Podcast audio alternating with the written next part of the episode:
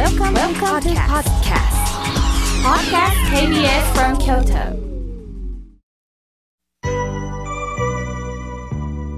さあ、えー、これより皆様方からたくさんのメッセージをいただきましたので紹介させていただきます。まずはじめに、えー、かも大好きかっちゃんからいただきました。いつもありがとうございます。えー、月曜日から溜まった世間や人間関係、ストレスなどの赤が心が笑顔になるラジオを聞いてすべて洗い流されるようです。えー、つい、えー、先々日だったでしょうか、浜章が流れましたよね。いやー、僕もテンションが上がりました。そして、かも大好きかっちゃんさんは、小豆茶の作り方を教えてくれました。なんか今ある本に、えー、食前に小豆茶を自分で作って飲むとダイエット効果があるということを知ったということで、ぜひお知らせしますとのことです。もう何でもない。ぐたぐたぐたぐた熱湯の中に小豆を入れ、茹でて、ざるでこして、その汁を飲む。すると、これがかなりダイエット効果になるそうです。あの、美味しいものをね、つい食べ過ぎた方は、ぜひやってみてください。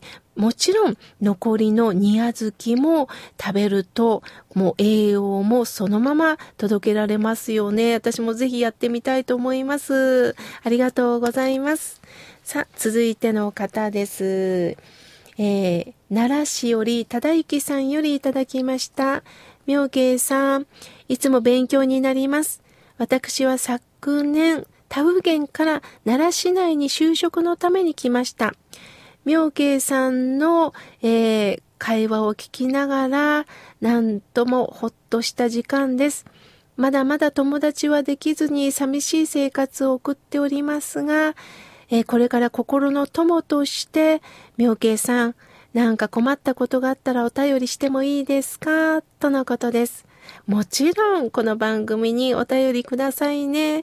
えー、また、いろんなリスナーさんが聞いてくださってますから、共に何か辛いことを分かち合えたらいいですよね。お待ちしております。さあ、続いての方です。ラジオネーム、ジョージさんよりいただきました。いつもありがとうございます。えー、前回の放送でこうすればよかった、ああすればよかったという後悔。それを活かしていくっていうことなんですよね。気づかせてもらいましたとのことです。こちらこそ、もう一度私が喋ったことを、えー、こうしてメールで書いていただくと、私も思い直して、自分自身に言い聞かせていきたいなと思っております。ありがとうございます。さあ、続いての方です。えー、封書をいただきました、えー、しっかりお名前と住所を書いていただきましたのでね、えー、中を開けさせていただきました。え長谷川さん、いつもありがとうございます。妙慶さん、京都の情報を送りますよ。ぜひ出かけてみてください。とのことです。いつもありがとうございます。さあ、続いての方です。なんと、え福山市よりいただきました。妙慶さん、はじめまして。私は京都に観光で来た時に何気なくラジオを聞いてると妙慶さんの法話が流れました。聞き入ってしまいました。素晴らしい番組ですね。全国な、全国放送になってほしいです。とのことです。ああ、そうですか。これもご縁ですね。何気なくラジオを聴いて、えー、河村明家の心が笑顔になるラジオを聴いていただいたということ。本当ご縁だと思います。そうですよね。全国に流れたらいいですよね。これからも応援してください。さあ、続いての方、おはがきいただきました。えー、京都市南区の中尾さん、ありがとうございます。妙慶さん、実は小銭入れをなくしました。お買い物に行って家に戻ったらなかったんです。えー、カードが入ったり、図書館からの献血のこととかいろんな情報も入ってまして、なんと、鍵もつけてたんですね。急いで探したんだけどなかったんです。交番に行って、まあここでなかったら諦めようと思ったら、なんと、どなたかが届けてくださってました。その方はお礼はいいですと言って帰られたそうです。本当に嬉しくってて、思わずハガキを書きましたとのことです。そうですか。よかったですね。こういう時に人の温かみというのをね、感じますよね。あの、おはがきをわざわざ書いて送ってくださった、えー、こと、本当嬉しいです。さあ、続いての方です。おはがきいただきました。えー、高槻市の翔子さん、いつもありがとうございます。えー、今日も聞いておりますよ、とのことです。もう翔子さんはもうたっ筆な文字ですからね、あのー、すっかり、あのー、覚えました。ありがとうございます。さあ、続いての方です。え宮津市より、コマドリさん、ありがとうございます。えー、この時間が来るのをワクワクワクワクして、私の心の支えです。みょけさんと言葉のキャッチボールができることが本当に嬉しいです。とのことです。ああ、そうですか。そう言っていただいて嬉しいです。これからもよろしくお願いいたします。さあ、続いての方です。え平方市の山本さん、ありがとうございます。えー、私は心に笑顔になったこと、たくさんあります。えー、庭の散歩をしてる時もそうです。もう本当に一つ一つ、あの、そういった感動をこれからも味わって生きていきたいですとのことです。ありがとうございます。さあ、続いての方です。えー、彦根市より、ラジオネーム、後ろ美人さんよりいただきました。謙虚ですね。えみおけいさんいつも楽しく聞かせていただいております。